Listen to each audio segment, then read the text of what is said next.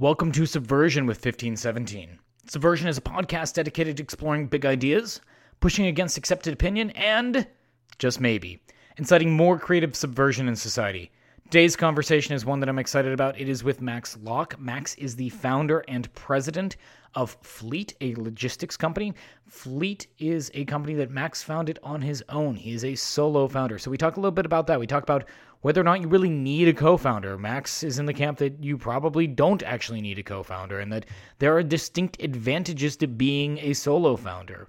Separate from our conversation, Max and I talked a little bit afterwards. We didn't get a chance to record it, but we talked a little bit afterwards about how he developed his own bias fraction. You'll hear in his story that he went and he got a job when he was 14 uh, in computer science and IT.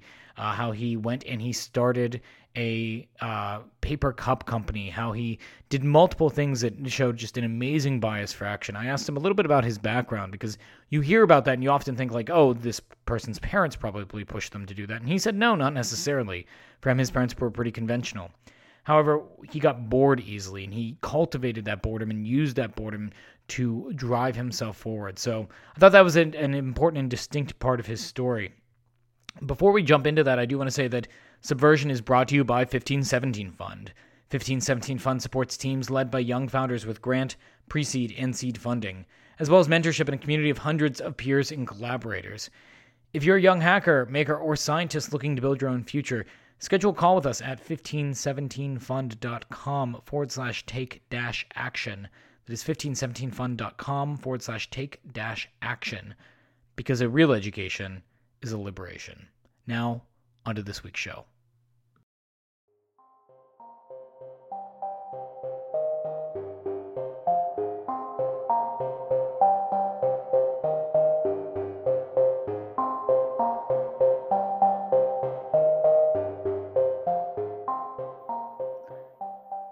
So I'm here with Max Locke. Max is the founder and president of Fleet.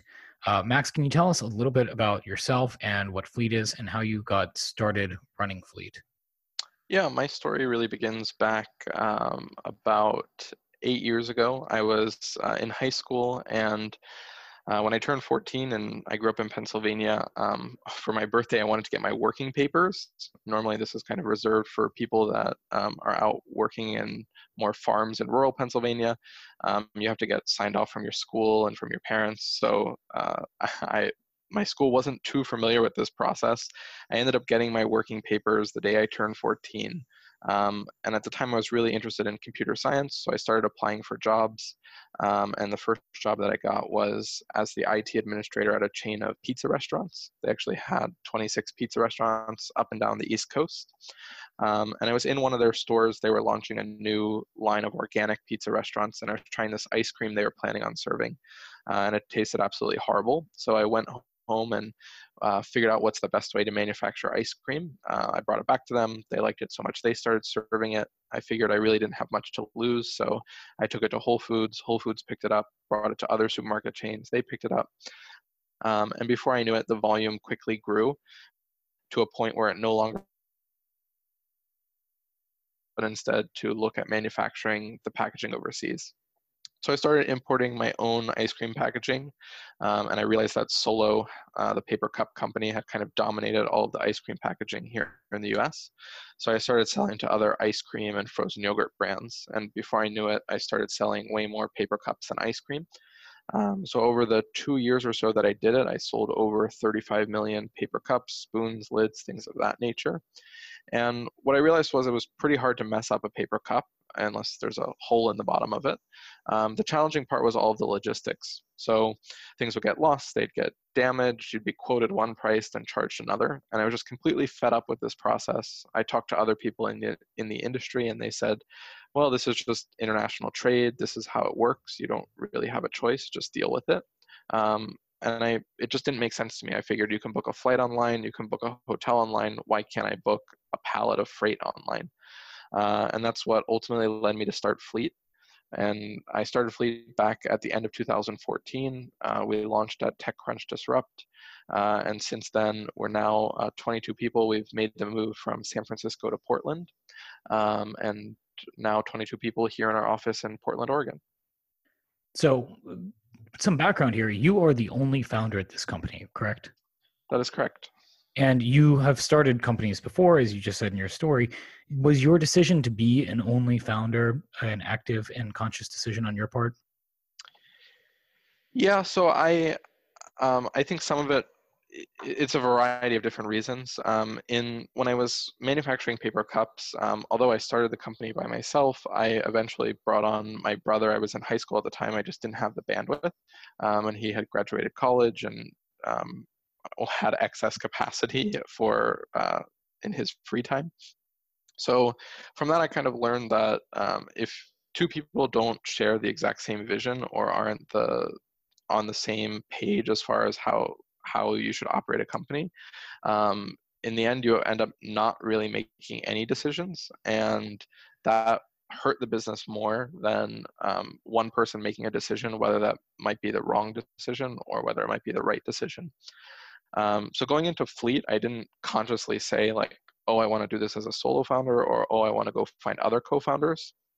It just felt like there was it was the right time for what Fleet was doing, and uh, I didn't know of anyone else that was on the had the same idea for where the industry was headed or had the same um, roadmap in their head for the direction that we should go down. Uh, so for me, it was just um, I had the right idea at the right time, and I wasn't going to wait for a co-founder to do this with me. I felt like I have a strong enough um, view of where the industry should be headed from being a customer of this industry that I didn't feel like it was necessary to have a co-founder. So essentially, why bring on a co-founder if you don't need one, right? Yeah, my view of it was, you know, I really want to hire a really strong team, and I want to hire people that are kind of experts in their area on the team, whether that be operations or whether that be uh, um, uh, be a software engineer or whether that be a sales uh, individual. I'm not uh, an expert in those areas. I have an idea of um, what the problem is and how we're going to go about solving it. But the actual tactical decisions about how we do those things, why not hire the best people to actually go out and do those? um, whether it be sales, marketing, engineering, instead of um, I just didn't feel like I could solve the problem that way than having a co-founder um, next to me all the time. So, what does your deliberation process look like anytime you have to come across uh, making big decisions? Do you have an explicit process? Uh, do you have anyone that you call up that you regularly talk to, or is this something that you just feel like you've got a pretty good grasp of yourself? So I think it's a combination of things. Um, at Fleet, we try to be really collaborative.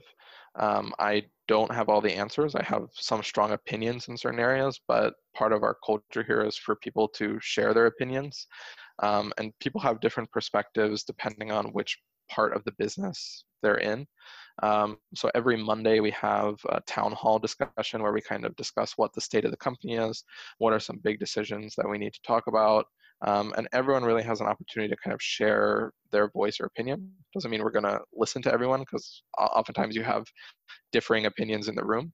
Um, but I, I use this process to try and get uh, different data points to see where people are and people who have um, much closer firsthand knowledge to some of those problems that we're facing. And then uh, ultimately, I take that back, kind of analyze the information, maybe have some other conversations with people if we need some more data points, um, and then we make a decision. If it's something you know a, a, really large decision such as fundraising bringing on new partners etc um, i still get some feedback from the team. I also have a network of investors um, and a couple of advisors that, that um, i talk to on a fairly regular basis to get their input as well. So, how did you go about selecting your network of advisors in particular? Yeah, so I'm actually um, I'm not a huge fan of having like a, a, huge network of advisors. I oftentimes what I find is people are just trying to get others as advisors for the sake of saying, "Oh, I have this person as an advisor." Um, we really only have, besides investors, really one, uh, two like close advisors. But kind of what that allows me to do is actually spend time with them so that they understand our business and the challenges that we're facing and what we're going through at certain points in time. Um, so that's that's the first thing is I, I didn't we don't have like a, a, laundry list of 5 10 15 20 different advisors there's really one to two people that we talk to on a regular basis outside of our investors um, that are really good advisors to us And I picked those advisors based off of kind of the areas that I was not the strongest in. Um, I had never operated a company that was the size of Fleet before. I had an idea of where we wanted to go. Um, so the first uh, advisor that we brought on was actually a, a really strong operator, um, and the second was more of an expert on the sales and marketing side. I had this idea, but I wasn't exactly sure how to get it out there. So in a way, I guess this is kind of a way to supplement maybe what a co-founder is. Um, but I think oftentimes when you have co-founders, those co-founders aren't necessarily experts in those areas either. So in in not having a co-founder, I can rely on them for information and data points on how to make certain decisions. Um, but ultimately, the decision is mine at the end of the day, and that that um, allows the company, I think, to move much faster than trying to get two people to be on the same page with what direction we're headed. Is there anything that you wish you had known going into the process of starting Fleet? Um, it uh, people say this, but it is a fairly lonely, um, a lonely process. um, it's there's a lot of work that falls on a solo founder. I mean, I I do everything. I was here this past weekend sending out invoices. I think I got through like a hundred plus invoices this weekend, um, and there's no one really to share that workload with. Um, I mean, yes, we have a team here, and they were. I mean, there's always a tremendous amount of work to be done, um, but a lot of the the team doesn't understand kind of the pressure that's on a solo founder because you get pressure from both sides. You're getting pressure from the team, they want to execute at a high level. You're also getting pressure from investors and advisors who want to make sure that you're hitting certain metrics and milestones. So um, this is kind of a unique situation to be in, and I don't think the investors or advisors really understand that position, nor do I think that the uh, team members really understand it. Because at the end of the day, yes, it's a job, and it can be more than a job to them, um, but it's not. Uh, they they will never have the feeling that it was their idea and their company from the beginning, um, and because of that, there's there's kind of like a, a different standard that is held to founders and only being the only one that's there um, makes that a challenge and it can be lonely at times. So how do you communicate that effectively to your team to your investors to your advisors that when you're feeling that pressure you you frame things properly for them to understand what it is like or do you just ignore it and move forward? um, so I try to be a really good buffer for both the team um, and for the investors. So communicating frequently and often is super important. I don't want the team to feel um, every single feedback, suggestion, product thing that comes from our community, so to speak, um, like community of investors, advisors, people who are kind of tangentially related. Um, I want the team to to be super productive at what they do best, whether that's um, software engineering, whether that's sales, whether that's marketing. I try to um, shield them from some of that.